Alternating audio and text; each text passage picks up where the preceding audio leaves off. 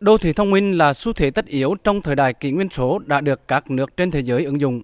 Tại Hàn Quốc, đô thị thông minh đã được triển khai tại 50 trên 163 đô thị với hai mục tiêu là quản lý đô thị hiệu quả và nâng cao chất lượng cuộc sống người dân.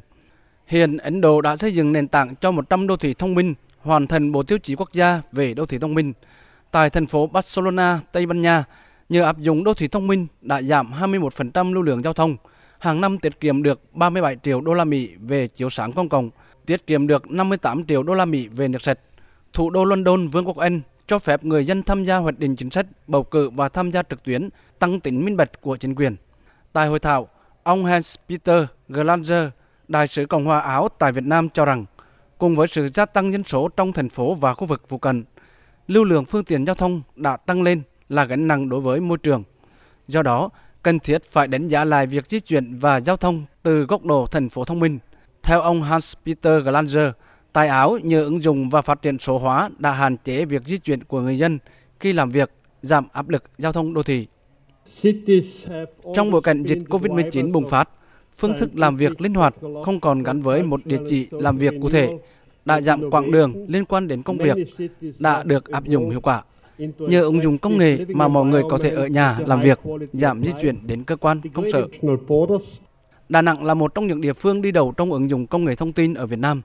Từ năm 2010, Đà Nẵng đã ban hành kiến trúc chính quyền điện tử và năm 2014 đưa vào sử dụng hệ thống thông tin chính quyền điện tử thành phố.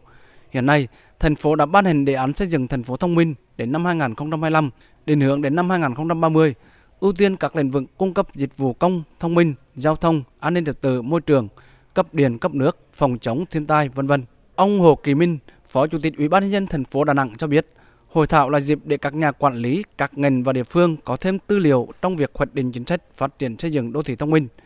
Kinh nghiệm từ các nước giúp Đà Nẵng có góc nhìn tổng quan để xây dựng đô thị thông minh.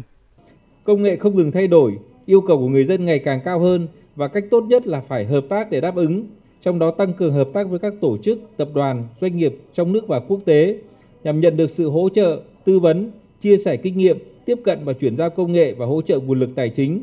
Hội thảo hôm nay là dịp tiếp cận, thảo luận với các đối tác, các chuyên gia trong và ngoài nước về mô hình, giải pháp, công nghệ, chính sách để áp dụng, triển khai các hệ thống ứng dụng thông minh tại thành phố Đà Nẵng thành công, hiệu quả